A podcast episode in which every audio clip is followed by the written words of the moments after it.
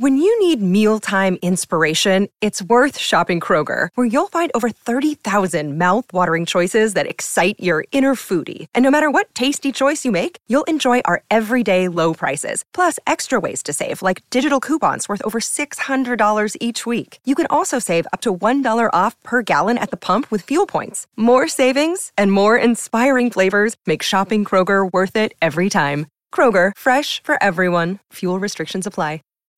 When you need mealtime inspiration, it's worth shopping Kroger, where you'll find over 30,000 mouthwatering choices that excite your inner foodie. And no matter what tasty choice you make, you'll enjoy our everyday low prices, plus extra ways to save, like digital coupons worth over $600 each week. You can also save up to $1 off per gallon at the pump with fuel points. More savings and more inspiring flavors make shopping Kroger worth it every time. Kroger, fresh for everyone. Fuel restrictions apply.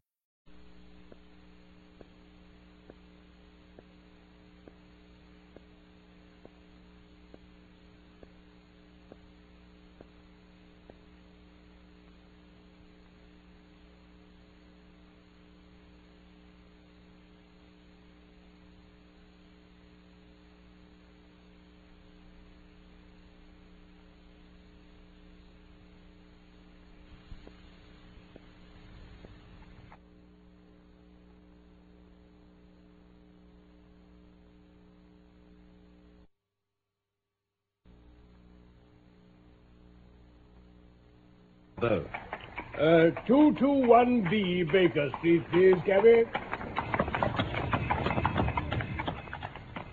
The BBC presents The Noble Bachelor by Sir Arthur Conan Doyle, adapted for radio by Michael Hardwick, with Carlton Hobbs as Sherlock Holmes and Norman Shelley as Dr. Watson. It was a few weeks before my marriage, in 1887, during the days when I was still sharing rooms with Sherlock Holmes in Baker Street. I had remained indoors all day, for the weather had taken a sudden turn to rain, with high autumnal winds. The Jezail bullet, which I had brought back in one of my limbs as a relic of my Afghan campaign, throbbed with dull persistency. With my body in one easy chair and my legs upon another, I had surrounded myself with a cloud of newspapers. And when at last I had saturated myself with the news of the day, I tossed them all aside and lay listless, speculating lazily upon the huge crest and monogram on the envelope upon the table, which awaited my friend's return.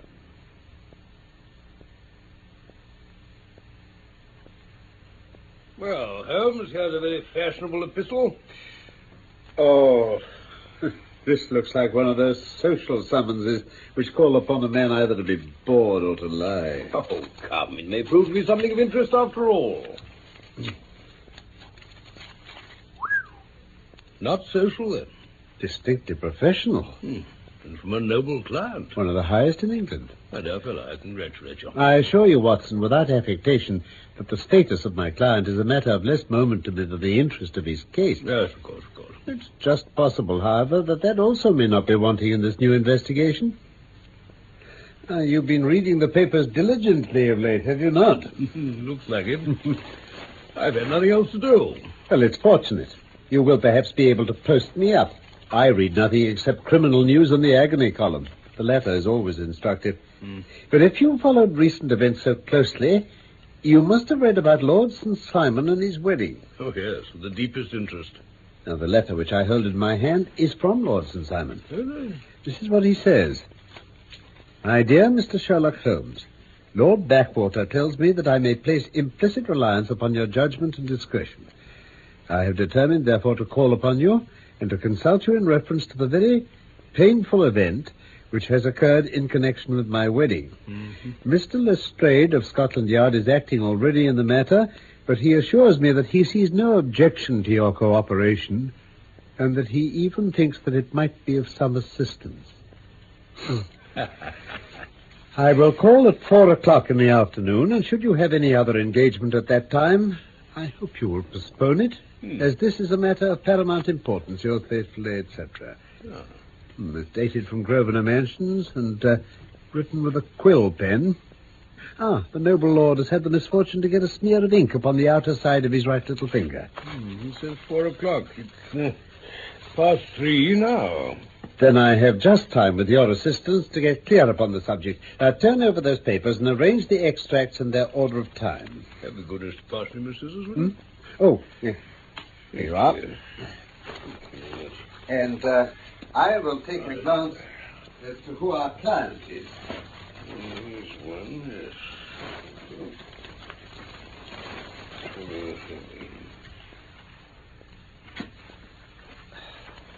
Yes, that'll do very well. Ah, yes, here he is. Robert Walsingham de Vere St. Simon, second son of the Duke of Balmoral, born 1846. That makes him 41 years of age. Mature for marriage. Uh, was Under Secretary for the Colonies in a late administration. hmm Uh, yeah, they inherit Plantagenet blood by direct descent and Tudor on the distaff side. Yeah, well, there's nothing very instructive in all this. I must turn to you, Watson, for something more solid. Well, I've had very little difficulty in finding what you want. The facts are quite recent. There was a paragraph in one of the society papers. Um, ah, here it is. There will soon be a call for protection in the marriage market, for the present free trade principle appears to tell heavily against our home product. One by one, the management of the noble houses of Great Britain is passing into the hands of our fair cousins from across the Atlantic. Lord St. Simon, who has uh, uh, shown himself for over 20 years proof against the little god's arrows, has now definitely announced his approaching marriage with Miss Hattie Doran, the fascinating daughter of a Californian millionaire. Miss Doran is an only child, and it is currently reported that her dowry will run to considerably over six figures. Indeed. As it is an open secret that the Duke of Balmoral has been compelled to sell his pictures within the last few years, and as Lord St. Simon has no property, save the small estate of Birchmore, it is obvious that the Californian heiress is not the only gainer by the alliance. Anything more? Oh, yes, plenty. Yes, uh, there's a note here to say that the marriage would be an absolutely quiet one at St. George's, Hanover Square, and that the party would return to the furnished house at Lancaster Gate, which has been taken by Mr. Aloysius Doran. Two days later, Westminster Gazette, that's Wednesday last, October the 17th, there's a curt announcement that the wedding had taken place. Well, those were all the notices that appeared before the disappearance of the bride, hmm? Before, before the what? the vanishing of the lady. When did she vanish, then? At the wedding breakfast. Indeed. Well, this is more interesting than it promised to be. Quite dramatic, in fact. Yes, it struck me as being a little out of the common. And they often vanish before the ceremony and occasionally during the honeymoon. But I cannot call to mind anything quite so prompt as this. Ah, but there's a ring at the bell. And as the clock makes it a few minutes after four, I have no doubt that this will prove to be our noble client. No, don't dream of going, Watson. I very much prefer having a witness, if only as a check to my own memory. I wouldn't have missed this case for words. Lord Robert St. Simon. Good day, Lord St. Simon. Good day to sir. Oh, Ah. pray take the basket chair. Now, this is my friend and colleague, Dr. Watson. I draw up a little to the fire, and we shall talk this matter over. A most painful matter to me, as you can most readily imagine, Mr. Holmes. I have been cut to the quick. I understand you have already managed several delicate cases of this sort, sir, though I presume that they were hardly from the same class of society. No, I am descending. I beg your pardon. My last client of the sort was a king. Oh, really? I had no idea. And which king? Uh, the king of Scandinavia. What, had he lost his wife? You can understand that I extend to the affairs of my other clients the same secrecy which I promised to you in yours. Of course. Very right, very right. I'm sure I beg your pardon. As to my own case, I am ready to give you any information which may assist you in forming an opinion. Thank you. Well, I've already learned something of it from the public prints. Nothing more. I think I may arrive at my facts most directly by questioning you. Pray do so. Now, when did you first meet Miss Hattie Doran? In San Francisco, a year ago. Did you become engaged then? No. But you were on a friendly footing. I was amused by her society, and she could see that I was amused. Her father is very rich. He is said to be the richest man on the uh, Pacific slope And how did he make his money? in mining. He had nothing a few years ago. Then he struck gold, invested it, and came up by leaps and bounds. Um, My wife uh, was 20 before her father became a rich man. Uh, During that time, she ran free in a mining camp, uh, so that her education has come from nature rather than from the schoolmaster. She is what we call in England, I believe, a tomboy. Quite. Uh, she is uh, impetuous, uh, volcanic, I was about to say. But on the other hand, I would not have given her the name which I have the honor to bear, uh, had I not thought her to be, at bottom, a noble woman. The young lady came to London then, and you renewed your acquaintance. Yes. Her father brought her over for this last season. I met her several times. We became engaged. I have now married her. She brought, I understand, a considerable dowry. No more than is usual in my family. And this, of course, remains to you since the marriage is a fait accompli. I really have made no inquiries on the subject. Oh, very naturally not. On the morning of the wedding, was she in good spirits? Never better. She was as bright as possible until after the ceremony. And did you observe any change in her then? Well, to tell the truth, I saw then the first signs that her temper was a little sharp. Uh, the incident was too trivial to relate. It had no possible bearing on the case. Pray let us have it for all that. Oh, it's childish. Uh, she uh, dropped her bouquet as we went towards the vestry. She was passing the uh, front pew at the time, and it fell over into the pew. There was a moment's delay, but the gentleman in the pew handed it up to her again. It, it didn't appear to be the worse for the fall. Yet, when I spoke to her about it, she answered me abruptly. In the carriage, on our way home, she seemed absurdly agitated over so trifling a cause. Indeed. You you say there was a gentleman in the pew. Some of the general public were present then. Oh, yes, it's impossible to exclude them when the church is open. This gentleman was one of your wife's friends? No, no, I, I called him a gentleman by courtesy. He was quite a common-looking person. I hardly noticed his appearance. Really, I think we're wandering rather far from the point. At any rate, Lady St. Simon returned from the wedding in a less cheerful frame of mind than she had gone to it. Uh, what did she do on re-entering her father's house? I saw her in close conversation with her maid, Alice. A confidential servant? A little too much so. She's an American. She came from California with her. It seemed to me that her mistress allowed her to take great liberties. But still, of course, in America, they look upon these things in a different way. You did not overhear what they said. Lady St. Simon said something about jumping a claim. She was accustomed to using slang of that kind. I no idea what it meant. Mm, American slang is very expressive sometimes. And what did your wife do next? She went into the breakfast room. On your arm? No, alone. She was very independent in little matters like that. Then, after we had sat down for ten minutes or so, she rose hurriedly, muttered some words of apology, and left the room. She never came back. Her maid says she went to her room, covered her bride's dress with a long ulster, put on a bonnet, and went out. One of the footmen remembered seeing a lady leave, but he refused to credit that it could have been his mistress. He naturally believed she was inside. Quite so. Afterwards, my wife is said to have been seen walking to Hyde Park with the woman who had caused the disturbance earlier on. The disturbance? Uh, yes. Uh, after we had returned from the church, uh, this woman apparently tried to follow us into the house. She had to be ejected by the butler and the footman. But why should she want to force her way? Well, Mr. Holmes, uh, she claimed that um, she and I. Uh, Oh. well, um, to tell the truth, her name is Flora Miller. She used to be a danseuse at the Allegro. I have not treated her ungenerously, and she's no just cause for complaint against me, but you know what women are, Mr. Holmes. She wrote me dreadful letters when she heard I was to be married. In fact, the reason I had the marriage celebrated so quietly was because I feared there might be a scandal at the church. Did your wife hear this disturbance? No, thank goodness she didn't. And yet she was seen walking with this very woman afterwards. Yes. And Mr. Lestrade of Scotland Yard looks upon it as very serious.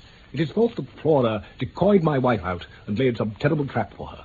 I understand that she's now in custody. Well, it's a possible supposition. You think so, too? Ah. I don't think Flora would hurt a fly. I didn't say a probable one.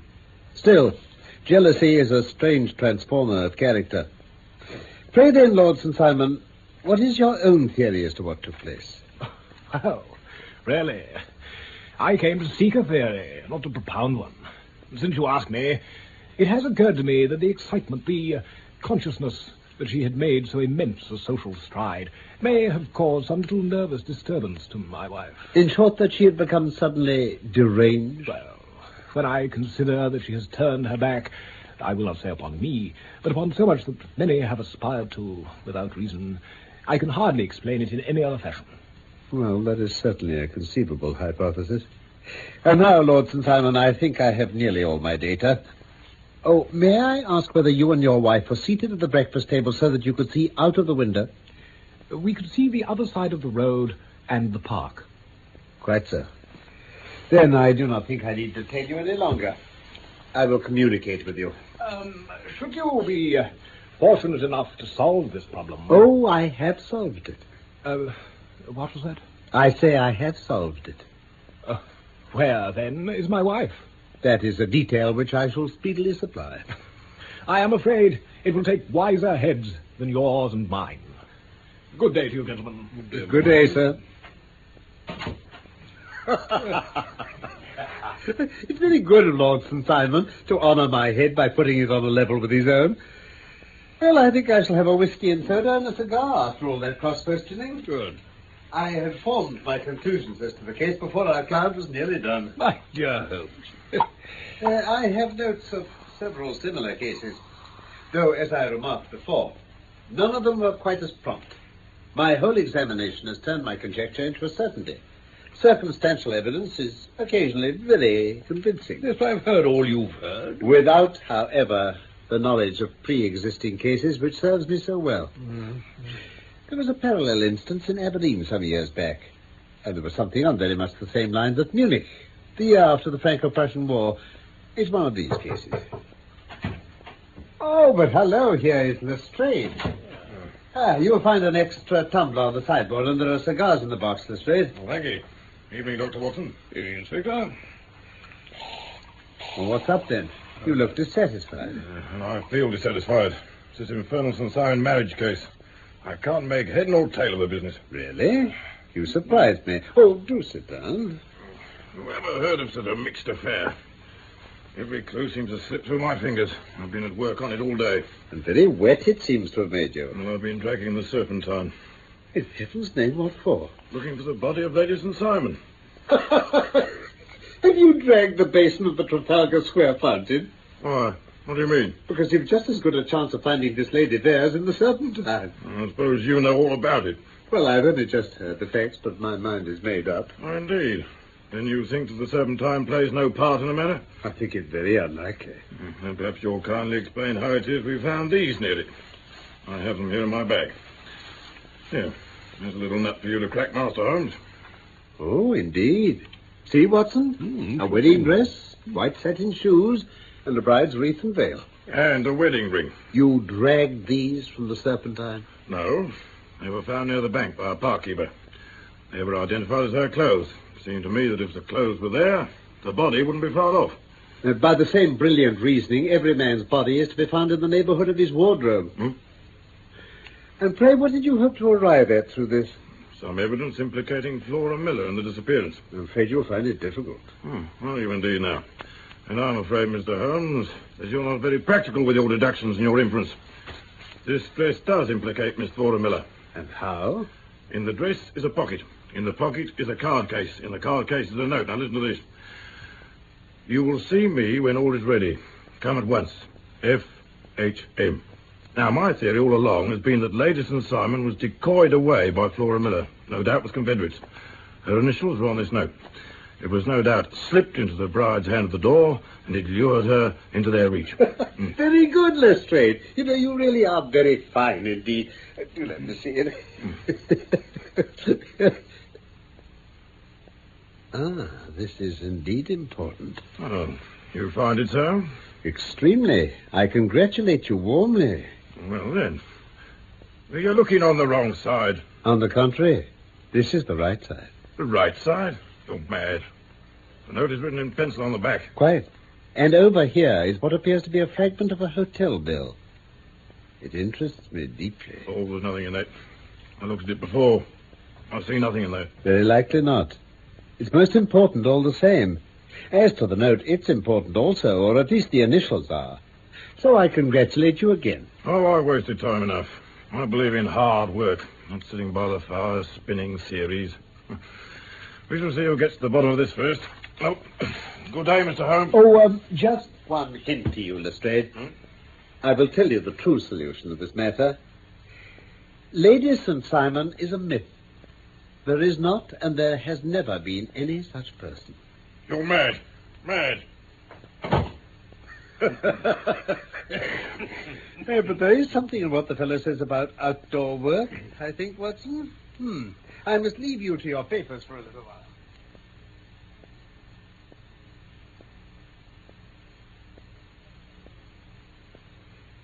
Well, well, Watson. They've laid the supper in my absence, I see. Well, I didn't know what it was all about. A confectioner's man came and set it all out. Cold woodcock, pheasant, pâté de foie gras pie. Some rather exciting-looking bottles. Said they'd been paid for and ordered to this address. Capital. He's laid for five. You seem to expect company. Uh, yes, I fancy we may have some company dropping in. I'm surprised Lord St. Simon has not already arrived. Ah, I fancy I hear his step on the stairs now. Oh, so my message reached you then, Lord St. Simon. Yes, and I must confess, the contents startled me beyond measure. Have you good authority for what you say? But that's possible. What will the Duke say? What's he to think when he hears that one of the family has been subjected to such humiliation? It's the purest accident. You look on these things in a very different way. I can hardly see how the lady could have acted otherwise. Her abrupt method of doing it was undoubtedly to be regretted. But having no mother, she had no one to advise her at such a crisis. It was a slight, sir. A public slight. You must make allowance for this poor girl, placed in so unprecedented a position. I will make no allowance. I am very angry indeed. I have been shamefully used. Ah, there's the bell. If I cannot persuade you to take a lenient view, Lord St. Simon, I have brought an advocate here who may be more successful. Uh, come in, please, do. Lord St. Simon, allow me to introduce you to Mr. and Mrs. Francis A. Moulton. The lady I think you have already met. Good Lord. Howdy. You're angry, Robert. Oh, well, I guess you've every cause to be. Pray make no apology to me. Oh, yeah, I know I treated you real bad. I should have spoken to you before I went, but, well, I was kind of rattled. From the time I saw Frank here again, I just didn't know what I was doing or saying. I only wonder I didn't fall down into a faint right there before the Uh, altar. Mrs. Moulton, perhaps you would like my friend and me to leave the room while you explain this matter. If I may give an opinion, we've had just a little too much secrecy over this matter already. Oh, very For good. my part, I'd like all Europe and America to hear the rights of it. Then I'll tell our story right away. Frank and I met in 81 in McQuire's camp near the Rockies where Pa was working a claim. We were engaged, Frank and I, but one day Pa struck a rich pocket and made a pile, while poor Frank here had a claim that came to nothing. The richer Pa grew, the poorer Frank got. So at last Pa wouldn't hear of our engagement lasting any longer, and he took me away to Frisco. Frank wouldn't throw in his hand, though. You bet. Frank followed me, and he saw me without Pa knowing. He said he'd go back and he'd make his pile, too, and he wouldn't come to claim me till he had as much as Pa. So I promised I'd wait for him till the end of time and not to marry anyone else as long as he lived. So I said, why shouldn't we be married straight away then? Then I'll feel sure of you. But I won't claim to be your husband till I come back. Well, we talked it over, see, and we just went to a clergyman and did it right there. Good Lord. Well, the next I heard of Frank, he was in Montana, and then in New Mexico. And then there was a newspaper story about how a miners' camp had been attacked by Apache Indians, and there was Frank's name among the killed. I was sick for months. There was never another word of Frank after that. Well, you see, I was... Hold on, dear. Well, I felt all the time that no man on this earth could ever take Frank's place in my heart. But I meant to make Robert just as good a wife as it was in me to be. Oh, would you imagine what I felt first as I came to the altar rails. There was Frank, standing, looking at me out of the first pew. Well, I thought it was his ghost at first. I looked again, and there he was, still, with a with a kind of a question in his eyes. Oh, well, I didn't know if to stop the service and make a scene in the church. What the clergyman was saying was just like a bee buzzing in my ears. I scribbled her a note. Yeah, and on the way out again, I saw the piece of paper in his hand, and I knew it was for me. So I passed the pew, and I dropped my bouquet over, and he slipped the note into my hand when he gave it back. You never doubted for a moment that your first duty now was to him. Well, of course. Oh, Well, I, I told my maid to say nothing, get a few things packed. I'd made up my mind to run away and explain afterwards. Well, I hadn't been at the table ten minutes when I saw Frank out in the road, and I slipped out and I followed him into the park. Oh, some woman came up talking something about Lord St. Simon, but I managed to get away from her. I caught up with Frank, and we took a cab to his place in Gordon Square, and... Well, and that was my true wedding. After all those years. You see, I'd been a prisoner with those Apaches all the time. When I got back to Frisco, I saw in a paper about this other wedding. I just got to England in time. Frank was all for being open and telling what had happened. Yeah, yeah. Yeah, but I was so ashamed. Thinking of all those lords and ladies waiting at that table for me to come back. So Frank took my wedding things and he dropped them anywhere in the park. He thought they wouldn't be found. We were off to Paris, France tomorrow. Only, only this gentleman, Mr. Holmes, came around. Yes. Well, Robert, you've heard it all. I- I'm very sorry if I've given you any pain. Uh, I hope you don't think very meanly of me. Excuse me, but it isn't my custom to discuss my most intimate personal affairs in this public manner. Oh, then you won't forgive me. You won't shake hands before I go. Oh, certainly, if it'll give you any pleasure. Ah. I had hoped that you would have joined us in a friendly supper. I think that there you ask a little too much. I may be forced to acquiesce in these recent developments. I can hardly be expected to make merry over them. I think that, with your permission, I will now wish you all a very good night. Then I trust that you, at least, will honor us with your company, Mr. and Mrs. Moulton. It is always a joy to me to meet an American, Mr. Moulton. Well, that's nice of you, Mr. Holmes.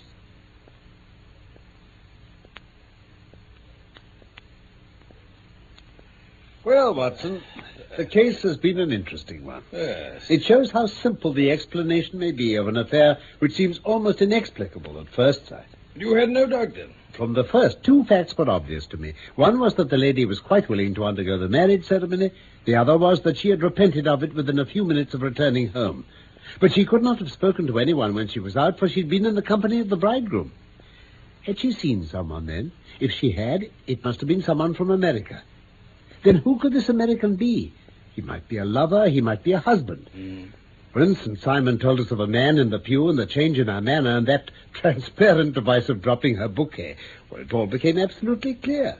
Especially in view of that allusion of hers to claim jumping, which in miners' talk means taking possession of that which another person has a prior claim to. It was clear to me that she'd gone off for the man, and the chances were in favor of his being a husband. And how in the world did you find them? Friend Lestrade held information in his hands and didn't know the value of it. The initials on the note were of the highest importance, of course, but it was more valuable still to know that within a week the man had settled his bill at one of the most select London hotels. But how did you deduce the select? Hmm? By the select prices. Eight shillings for a bed and eightpence for a glass of sherry pointed to one of the most expensive hotels. Well, there are not many in London which charge at that rate. Thank goodness. In the second one I visited in Northumberland Avenue, I learned by an inspection of the book that Francis H. Moulton, an American gentleman, had left only the day before. On looking over the entries against him, I came upon the very items I'd seen in the duplicate bill. His letters were to be forwarded to 226 Gordon Square, so thither I travelled. The loving couple were fortunately at home, and I ventured to give them some paternal advice. I invited them to meet Lord St. Simon here, and to make their position a little clearer. Yes, but with no very good results. His conduct was certainly not very gracious. Oh, my dear Watson. Perhaps you would not be very gracious either, if after all the trouble of wooing and wedding, you found yourself deprived in an instant of wife and fortune. Yes, I suppose so. Now, I think we may judge Lord St. Simon very mercifully, and thank our stars that we're never likely to find ourselves in the same position. Now, draw up your chair. Oh, and hand me my tobacco. In The Noble Bachelor by Sir Arthur Conan Doyle, the part of Sherlock Holmes was played by Carlton Hobbs, Dr. Watson by Norman Shelley, Lord St. Simon by William Edel, and Lestrade by Frederick Treves. The story was adapted for radio by Michael Hardwick and produced in London by Frederick Bradnum.